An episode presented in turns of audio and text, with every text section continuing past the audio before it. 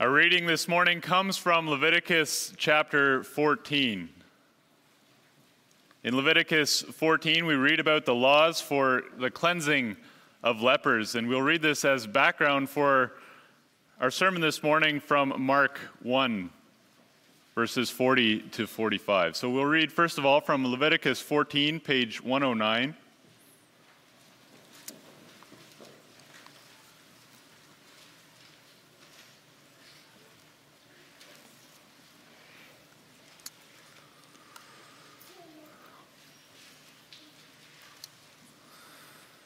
This is the word of the Lord. The Lord spoke to Moses, saying, This shall be the law of the leprous person for the day of his cleansing. He shall be brought to the priest, and the priest shall go out of the camp, and the priest shall look. Then, if the case of the leprous disease is healed in the leprous person, the priest shall command them to take for him who is to be cleansed two live clean birds, and cedar wood, and scarlet yarn, and hyssop and the priest shall command them to kill one of the birds in an earthenware vessel over fresh water. He shall take the live bird with the cedar wood and the scarlet yarn and the hyssop, and dip them and the live bird in the blood of the bird that was killed over the fresh water. And he shall sprinkle it seven times on him who is to be cleansed of the leprous disease. Then he shall pronounce him clean, and shall let the living bird go into the open field. And he who is to be cleansed shall wash his clothes and shave off all his hair and bathe himself in water, and he shall be clean. And after that he may come into the camp, but live outside his tent seven days. And on the seventh day he shall shave off all his hair from his head, his beard, and his eyebrows. He shall shave off all his hair, then he shall wash his clothes and bathe his body in water, and he shall be clean. On the eighth day he shall take two male lambs without blemish, and one ewe lamb a year old without blemish, and a grain offering of three tenths of an ephah of fine flour mixed with oil, and one log of oil. And the priest who cleanses him shall set the man who is to be cleansed and these things before the Lord at the entrance of the tent of meeting. And the priest shall take one of the male lambs and offer it for a guilt offering along with the log of oil, and wave them for a wave offering before the Lord. And he shall kill the lamb in the place where they kill the sin offering and the burnt offering, in the place of the sanctuary. For the guilt offering, like the sin offering, belongs to the priest. It is most holy. The priest shall take some of the blood of the guilt offering, and the priest shall put it on the lobe of the right ear of him who is to be cleansed, and on the thumb of his right hand, on the big toe of his right foot. Then the priest shall take some of the log of oil, and pour it into the palm of his own left hand and dip his right finger in the oil that is in his left hand, and sprinkle some of the oil with his finger seven times before the Lord. And some of the oil that remains in his hand the priest shall put on the lobe of the right ear of him who is to be cleansed, and on the thumb of his right hand, and on the big toe of his right foot, on top of the blood of the guilt offering. And the rest of the oil that is in the priest's hand, he shall put on the head of him who is to be cleansed then the priest shall make atonement for him before the Lord. The priest shall offer the sin offering to make atonement for him who is to be cleansed from his uncleanness. And afterward he shall kill the burnt offering. And the priest shall offer the burnt offering and the grain offering on the altar. Thus the priest shall make atonement for him, and he shall be clean. As far reading from Leviticus 14, let us now turn to the New Testament, to Mark chapter 1 on page 994.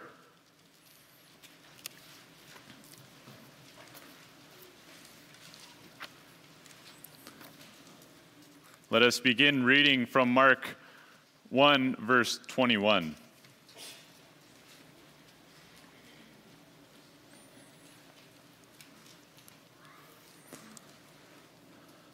Mark 1, verse 21.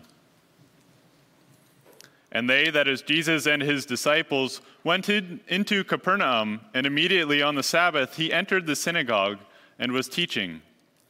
And they were astonished at his teaching, for he taught them as one who had authority.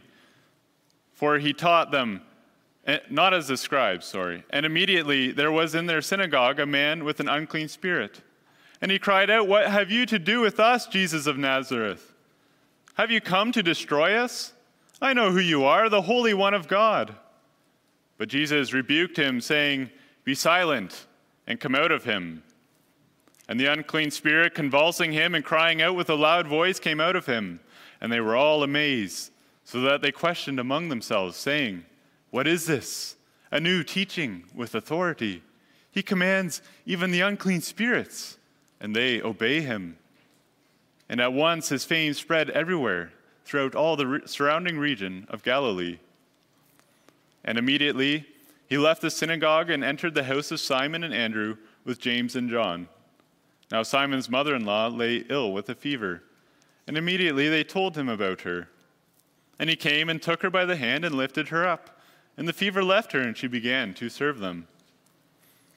That evening at sundown, they brought to him all who were sick or oppressed by demons, and the whole city was gathered together at the door. And he healed many who were sick with various diseases, and cast out many demons. And he would not permit the demons to speak, because they knew him. And rising very early in the morning while it was still dark, he departed and went out to a desolate place where he prayed. And Simon and those who were with him searched for him. And they found him and said to him, Everyone is looking for you. And he said to them, Let us go on to the next towns, that I may preach there also, for that is why I came out. And he went throughout all Galilee, preaching in their synagogues and casting out demons.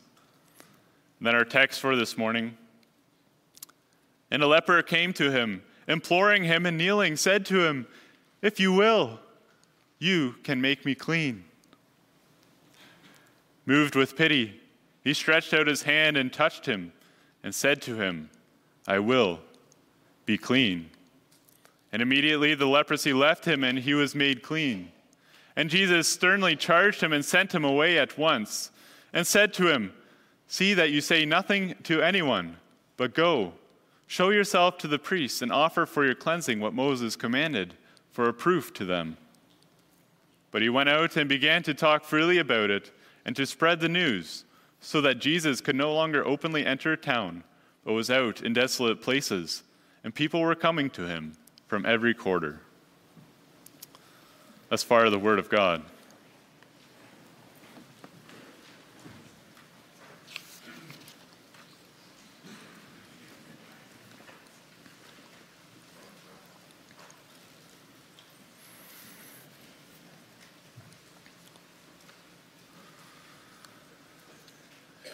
Dear congregation of our Lord Jesus Christ, the text that we have before us this morning is one of the stories that Mark has recounted for us of the beginning of the earthly ministry of our Lord Jesus Christ.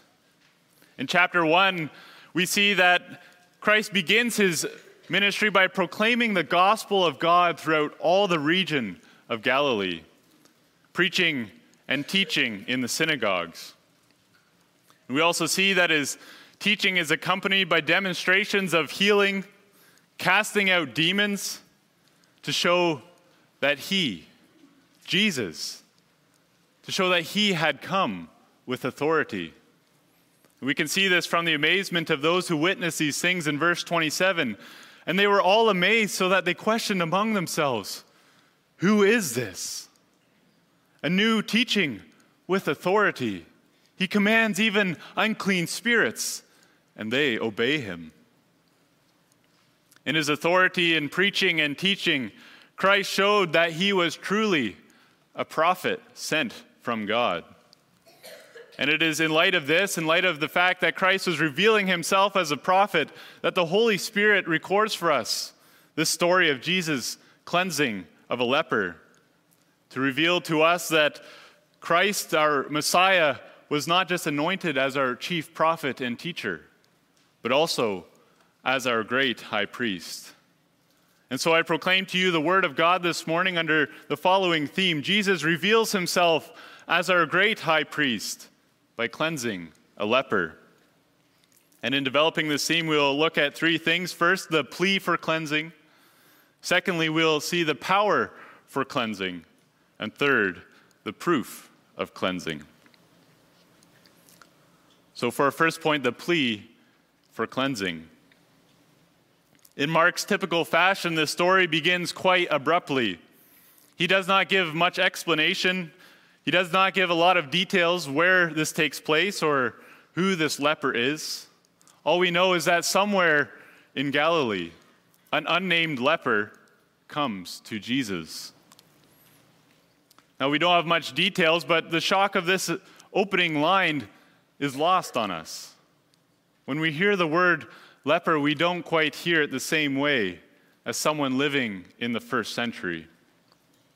For them to hear the word leper would bring to mind ghastly images of a living, breathing, and walking dead man. It would be a, a, horrifying disease to have, a disease that in the ancient world was so often associated with death and decay because of the grotesque appearance of those who carried it. As their skin rotted away, it was covered with spots and boils, which ate away at their flesh. As their nose disappeared, so that there was only holes left in their face. And as their fingers died off, so they were only left with stubs for hands.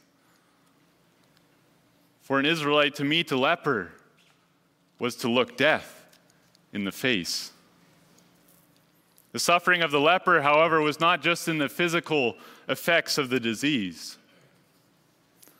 The worst part about being a leper was receiving the declaration from the priest unclean. For a person in Israel to be unclean was to be an outcast in the covenant community to be shut out from the people of God, unable to have communion and fellowship with their fellow believers. And worse yet, unable to have communion and fellowship with God, unable to participate in the sacrifices and, and offerings, unable to draw near to the sanctuary of the Lord. They were shut out. No communion with other believers and no communion with God. We read in Leviticus 13, verses 40 to 45 The leprous person who has the disease shall wear torn clothes, and let the hair of his head hang loose, and he shall cover his upper lip and cry out, Unclean, unclean. He shall remain unclean as long as he has the disease. He is unclean. He shall live alone in his dwelling shall be outside the camp. Why this harsh separation of a person inflicted with such a horrible disease? Was not the disease bad enough? Doesn't this seem a little bit cruel to us? But we must remember the words of our Lord to his chosen people in Leviticus 20, verse 26, where he gives them the reason for all the statutes and the laws that he had given them, including these commands concerning the leper. Here, the covenant God says to his people, You shall be holy to me. For I, the Lord, am holy and have separated you from the peoples, that you should be mine. God has chosen his people for himself to be his own possession. He had made a covenant with them in order to have true fellowship and communion with them. Now, leprosy as a disease was unclean because it typified and was a picture to the people of the vileness, the horrific nature, and abhorrence of sin and death, which were incompatible with the holiness of a perfect and good God. Anything that was unclean would hinder the covenant fellowship of the people with their holy God. And so it had to be cut off, it had to be removed from his presence. And so we understand something the plight of the, of the plight of this man as he comes to Jesus. And also something of the audacity that he has to even approach him. He was supposed to be walking around covering his upper lip, yelling, Unclean! Unclean, stop, do not come near me. But he comes to Jesus in desperation. He falls on his knees, imploring him and begging him, If you will, you can make me clean. He comes to Jesus with the posture of an unclean and detestable sinner like you and I in the presence of a holy God. And in the presence of this holy God, you can do nothing except cry out, God, have mercy on me, a sinner. In Mark 1, verse 28, we read that Jesus' fame spread everywhere throughout all the surrounding region of Galilee. So clearly, this leper had come to know something about Jesus. He had heard all the stories of casting out demons and healings. He had come to know that there was a prophet in town who did many miracles and who taught with great authority. He knew that in Jesus was a divine power, the kind of power that was in Elijah and Elisha. He knew that he had a power and authority, authority to bring healing and to clean an unclean leper like himself. There is no doubt that he knew that Jesus could heal him. And yet, he was not so sure that Jesus was willing to heal him. How often do we not come before Christ just as this man, knowing that he is able to cleanse us, knowing that he has the power to forgive our sins? How often do we not behold the work of our Savior as we hear it preached in the proclamation of the word each Sunday, as we see it with our eyes and taste it with our mouths in the Lord's Supper? the precious body and blood of the Lord Jesus broken and poured out for the complete forgiveness of all our sins. How often do we not behold the work of our Savior, but instead of looking to Christ in faith, looking outside of us to the redemption that He has accomplished for us by His death on the cross, we are stuck looking at ourselves. Instead of looking outward to the cross, we look at ourselves and we say, Really? Do you, do you really think that Jesus would cleanse a sinner like you?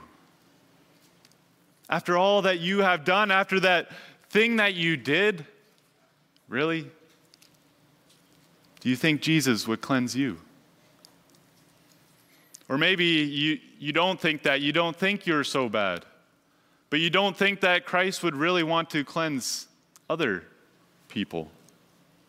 You don't think Christ would want to cleanse those people beside you in the pew at church or the people outside in your neighborhood, the untouchables, those people who've done the really bad things, those people who don't, do not seem to live a holy life. Loved, our Lord hates our sin. It is an affront to his holiness and his goodness, but he also suffered. And he died to bring us full and complete salvation. Christ has paid the ransom, and he delights to wash us clean. If we come to him in repentance and faith, he does not turn us away. In Ezekiel 33, God says to his people through the prophet, as I live, declares the Lord God, I have no pleasure in the death of the wicked, but that the wicked turn from his way and live. The Lord God does not desire that anyone would perish in their sins. Christ our Lord, He hears us. He hears our pleas when we cry to Him for mercy, and He desires to remove our uncleanness far from us. As far as east from west extends, so far he removes our transgressions from us. And as we shall see in our second point, he also has the power and authority to do so as our great high priest. Our second point, then, the power for cleansing. The expected reaction for someone, especially a Jew, for a Jew in Israel, was to run in the other direction when they crossed paths with a leper. Never mind the strong reaction of disgust that they might feel if a Jew were to come into contact with a leper, they too would become unclean. And to make matters worse, the Jews in Jesus' day had added to the laws of Moses, stipulating that if you even came near a leper, you came within six feet of a leper, you would be considered unclean as well. But we see that this is not the response of Jesus when he comes face to face with this leper. He does not recoil in disgust, as you might well expect him to. And neither does he say, Get lost, get out of my sight, you leper. No, he has an equally strong reaction, but not one of disgust, but one of sympathy and pity. In his inner being, Jesus is deeply moved with compassion for this man. And moved with so great a compassion that is characteristic of our Lord, he touches the man and he says four simple words I will be clean. Here we have the, the Son of God, the only person who could ever truly be called clean, reaching out with his hand and touching the uncleanest of the unclean. Why would he touch a leper? Doesn't Jesus know about the laws of uncleanness in Leviticus? Doesn't he know what was written in the prophet Haggai when the Lord is asking the priests about the law? And he asks if some holy meat, some holy food were to touch some ordinary unholy food, would it make that ordinary food holy? And the priest says, No, of course not. Then the Lord asks him if the same ordinary food would become unclean if an unclean person touched the food. And the priest says, Yes. So we see in Haggai that unclean things make clean things unclean, and not the other way around. Our Lord knew the Old Testament better than anyone. And further yet, we know for a fact that Jesus did not need to touch the leper to heal him. Just following our text in Mark chapter 2, Jesus heals the paralytic with only his words. He says to him, I say to you, rise, pick up your bed, and go home. And the paralytic rose immediately, picked up his bed, and went out before them all. Jesus didn't touch him. And also in Luke 17, verse 12 to 14, Jesus also cleanses a leprous person. But not only that, he heals 10 lepers without touching them. He tells them to go see the priest, and as they're walking along their way, they are healed. Their leprosy leaves their bodies. So, why? If Jesus can heal 10 lepers with only his words, why in our text does he touch this leper? Is he disregarding the laws of Moses? Is he disregarding Jewish custom? Well, no, not at all. As we shall see in our third point, Christ honors the law of Moses. But how is it that Jesus can touch this man full of leprosy and not himself become unclean? How is it that instead, as our text says, immediately the leprosy left him and he was made clean? In order to understand that, we need to take a look at Christ's role as our priest. In our reading from Leviticus 14, verses 5 and 7, you can take a look at that if you'd like. In verses 5 through 7, he says, And the priest shall command them to kill one of the birds in an earthenware vessel over fresh water. He shall take the live bird with the cedar wood and scarlet yarn and hyssop, and dip them and the live bird in the blood of the bird that was killed over the fresh water. And he shall sprinkle it seven times on him who is to be cleansed of the leprous disease. Then he shall pronounce him clean, and shall let the living bird go in the open field. Then later on in verses 19 to 20, Still, Leviticus 14 the priest shall offer the sin offering to make atonement for him who is to be cleansed from his uncleanness. And afterward he shall kill the burnt offering, and the priest shall offer the burnt offering and the grain offering on the altar. Thus the priest shall make atonement for him, and he shall be clean. You see, a leper could only be declared clean by a priest. In the Old Testament, the priests were a kind of mediator between God and his people. They determined what was clean on the one hand and clean on the other, what was clean and unclean, so that the worship of the Lord would not be profaned, so that nothing unclean would enter the sanctuary. If a leper was to be restored into fellowship with the covenant community so that he could again go into the sanctuary and worship the Lord, he needed a priest to declare him to be clean. But a priest is just a man. He does not have the power to make someone clean, nor can he declare someone to be clean of his own accord. It was only the hand of God that made someone clean through the means of sacrifice and atonement. First, the, the man is sprinkled seven times with the blood of the bird that was killed. Then, seven days later, he returns to the priest to make several offerings before the Lord. We see that with all these offerings, the priest is making atonement for the unclean man. All this is to say is that in the New Testament as well as the Old, God takes his holiness seriously. No unclean person can come into his presence unless an offering has been made for their atonement. As the author of the letter to the Hebrews says in chapter 9, concerning the Old Testament system, un- indeed, under the law, almost everything is purified with blood, and without the shedding of blood, there is no forgiveness of sins. And here we have the key to understanding our text. When Jesus touches the leper and he says, I will be clean. He is assuming by his actions the role of, the, of a priest. And by the fact that the leper was indeed made clean in that instant, we see that Christ is validated as a true priest.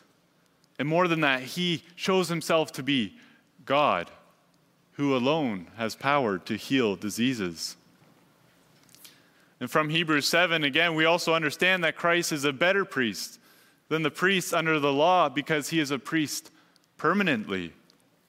He is a better high priest who has no need to offer sacrifices daily, first for his own sin and then for the sin of those of the people, since he did this once for all when he offered up himself. And so you see, love that Christ was able to touch the leper and to make him truly clean as the great high priest. He was willing to take the uncleanness of the leper upon himself. He came as the one who, in fulfillment of what was written in the prophet Isaiah, took our illnesses and he bore our diseases. All the sacrifices for purification, for atonement, even that of the leper, they pointed to Christ, the better high priest, who would offer himself as a sacrifice once for all to defeat sin and death. Bearing that leper's uncleanness upon himself, Christ went to the cross to offer himself as a sacrifice for purification and atonement. By his blood, he has brought cleansing to restore his people to full communion and fellowship with God. The one who knew no sin became sin for us, to restore us to the Father. What a glorious gospel that is that Christ took our sin and our uncleanness upon himself. That he took all of it and that he went to the cross. That he went to the cross to die as a sacrifice, to make purification for our uncleanness. And now in faith, we can draw near to God in full communion with Him, we can have assurance that our hearts have been sprinkled clean with the blood of Christ. We have in our baptism the promise that the Holy Spirit would impart to us what we have in Christ, namely the cleansing from our sins and the daily renewal of our lives. Believe in Christ and trust his promises to us that he would cleanse us and remove our sins. Trust him that Christ is able, as our great high priest, he is able and willing to cleanse us from all unrighteousness, just as he cleansed that leper that day somewhere in Galilee, and he will surely do it. And having received the certainty of the cleansing from our sins, we now also experience the proof of Christ's atoning work in our lives. And we shall see this in our, our third point the proof for cleansing. So, for our third point, the proof of cleansing. In light of the great mercy and grace of redemption that was shown to the leper, we would expect that he would want to go and tell everyone about it, wouldn't we? We can relate to that in our own lives, can we not? When something significant happens in your life, when you get accepted into university or you get engaged to the love of your life or you buy your first house, you want to tell people about these things. And although we clearly see that this is the response of the leper, in the last verse of our text, that is not what Jesus had intended for him. Instead, Jesus sternly charges him, saying, Say, see that you say nothing to anyone.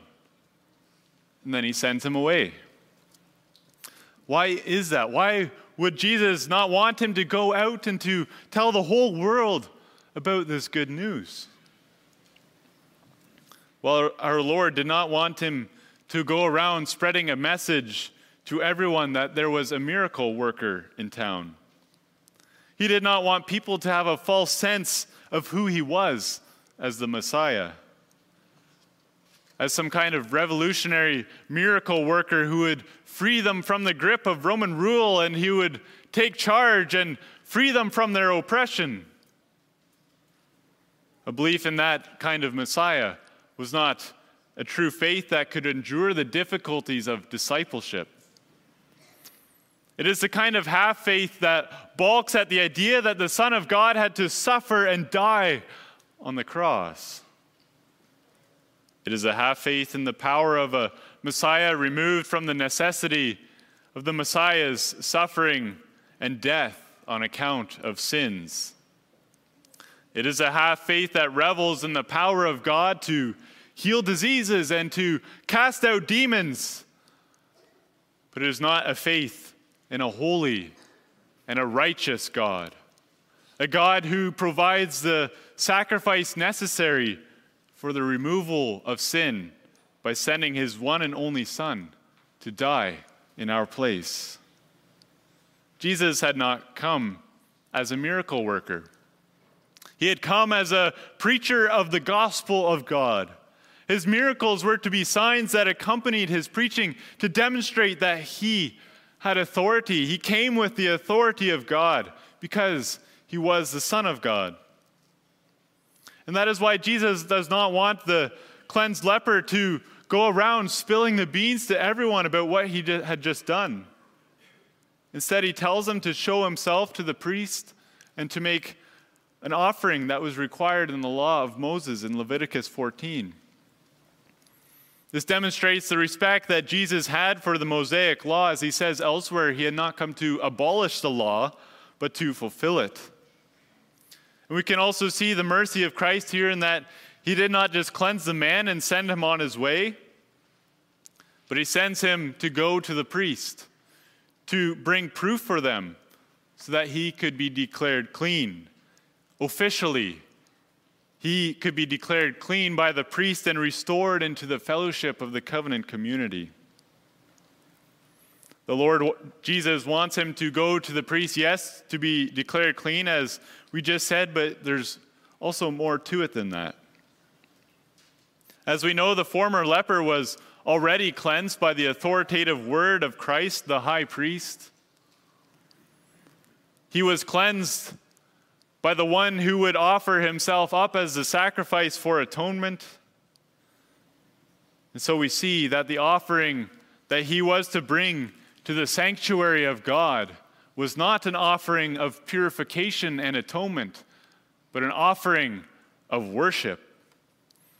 This man had been cleansed, he had been restored to the communion with God. And what is the proper response for such a restoration, for such a redemption, what is an appropriate response of faith? It is to worship. To worship the Lord with gifts and offerings. What grace we have received in being cleansed by the blood of the Lamb. And so let us respond to that cleansing with a sacrifice of thanksgiving, a sacrifice of obedience to His word. Unfortunately, this is not the response of the leper.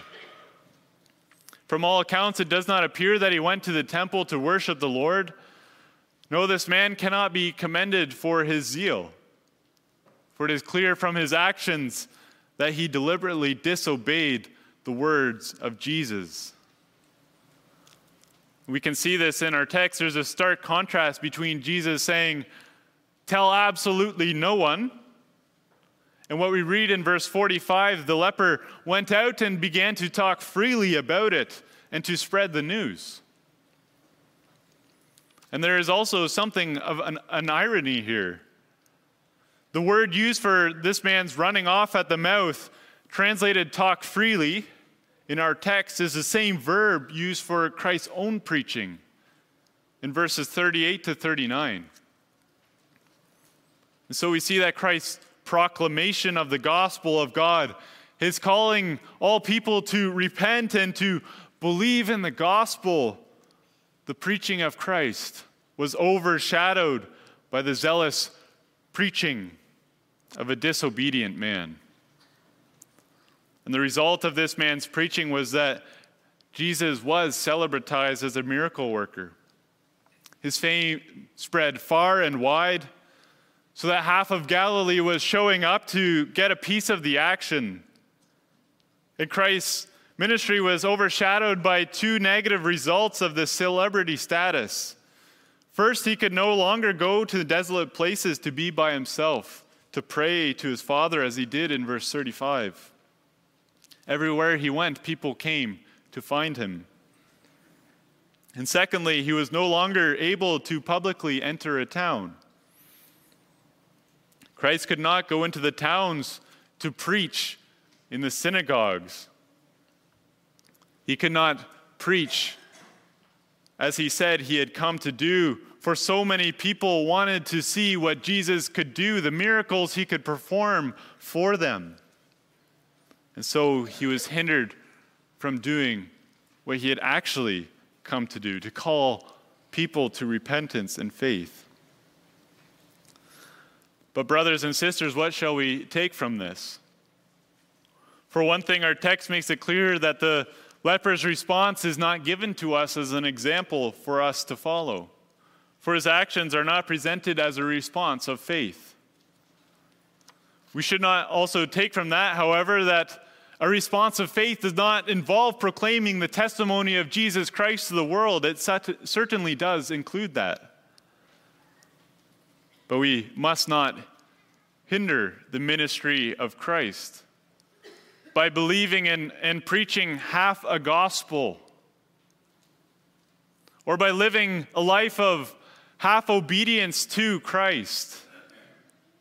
And so let us not present to the world half a Christ, a, a Christ who is a miracle worker, the Christ of your fancy, the Christ that you like, the, one, the Christ of self improvement the Christ who is there to make your life better and to bring or to put away your struggles and your diseases.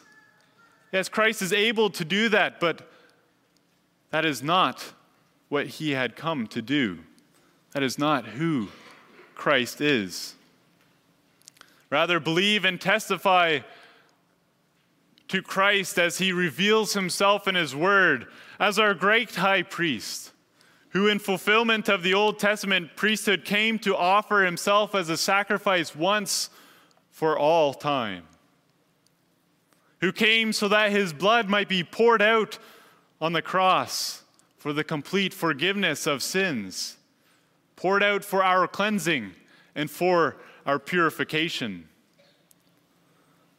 Beloved, our high priest does not turn away the weak and the lowly. He does not turn away unclean sinners like you and myself No, his compassion is as deep as the ocean. Christ is willing to reach out and to touch unclean sinners like you, to restore you to the Father. And as the sacrificial lamb, his blood was shed for you to cleanse you and to make you pure and white as snow. Yes, indeed, worthy is the Lamb for sinners slain to receive blessing and honor and glory forever and ever. Amen.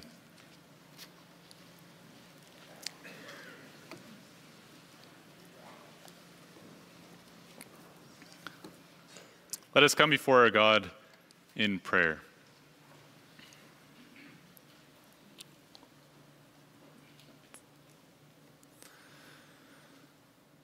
Our heavenly God and Father, we come before you a second time this morning and give you thanks.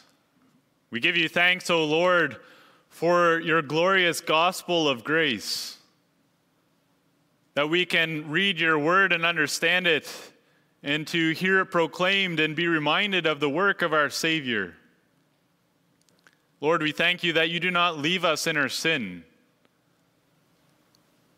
We hear your law and we recognize that we break all of your commandments and we know that we are unclean in your sight. We know that in your presence, the holy covenant God, we cannot stand.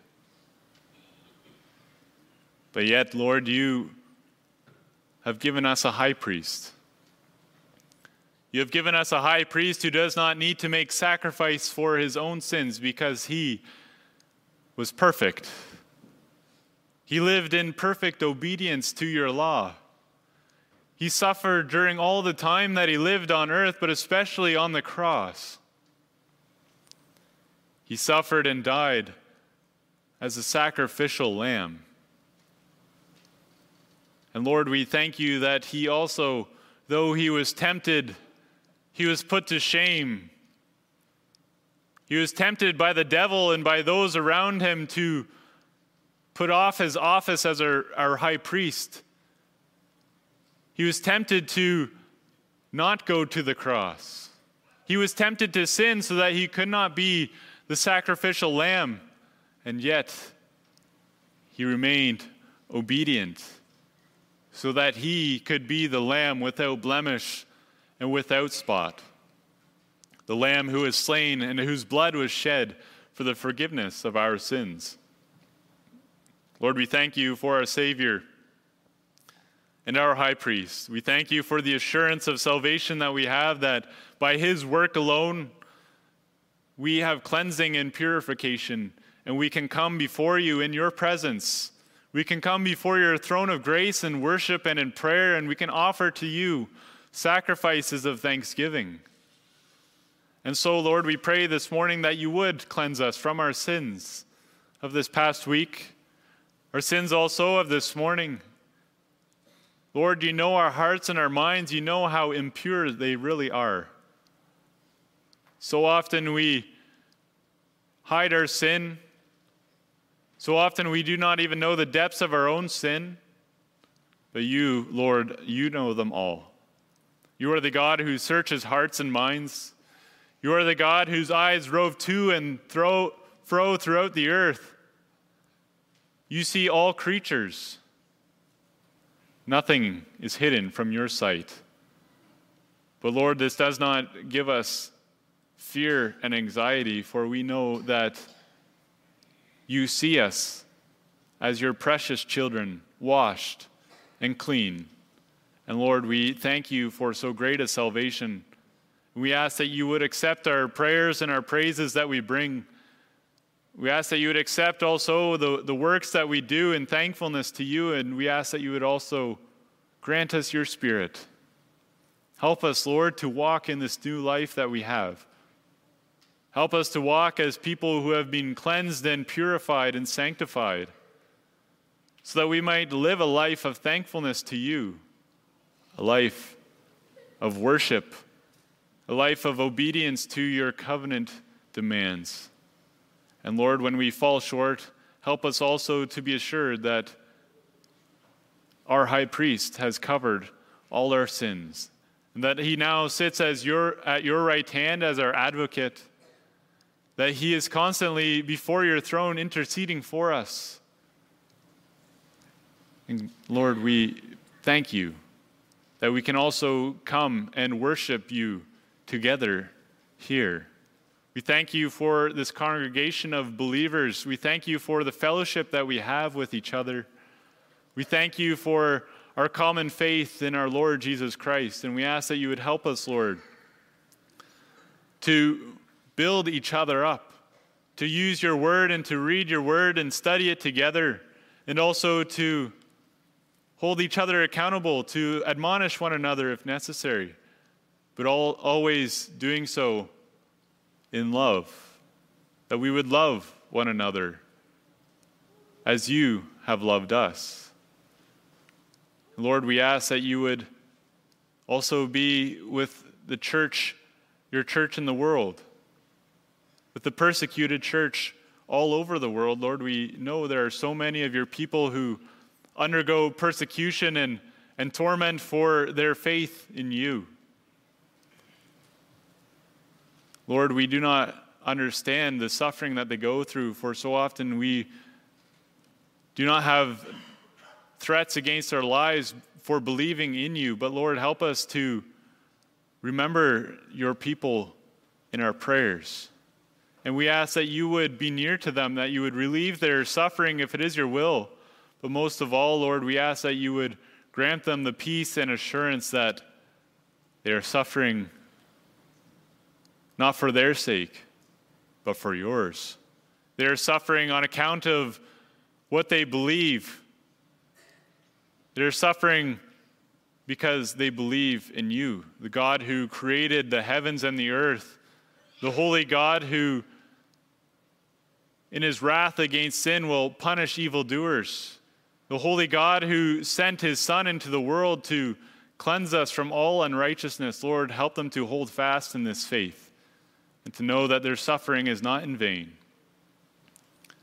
Lord, we ask also that you would be with your church here in Canada. We do not face so intense persecution, Lord, but we also feel the pressures of our culture around us, the pressures of ungodliness, the pressures of ideologies that raise themselves against you and against your word. And Lord, we feel that it is difficult to live in these times. It is difficult to live in times when so many people around us hate you, hate your word, they hate the gospel of Jesus Christ. And Lord, we ask that you would help us to live in this world, to be a light of the gospel, to be a witness and a testimony of the gospel of Jesus Christ, that we would testify to the world of you and what you have done. And that if it is your will, Lord, many would believe and turn to you in repentance and faith. And so, Lord, as we continue this day of rest and worship, we ask that you would give us hearts and minds that are focused and trained on you, that we would not be distracted by the cares of this world, but that we would seek to find our rest and our satisfaction in you, that we would seek to come to know you more and more from your word, and that by your Spirit also we would become more and more conformed to the image of your Son, our Lord and Savior, in whose name we pray. Amen.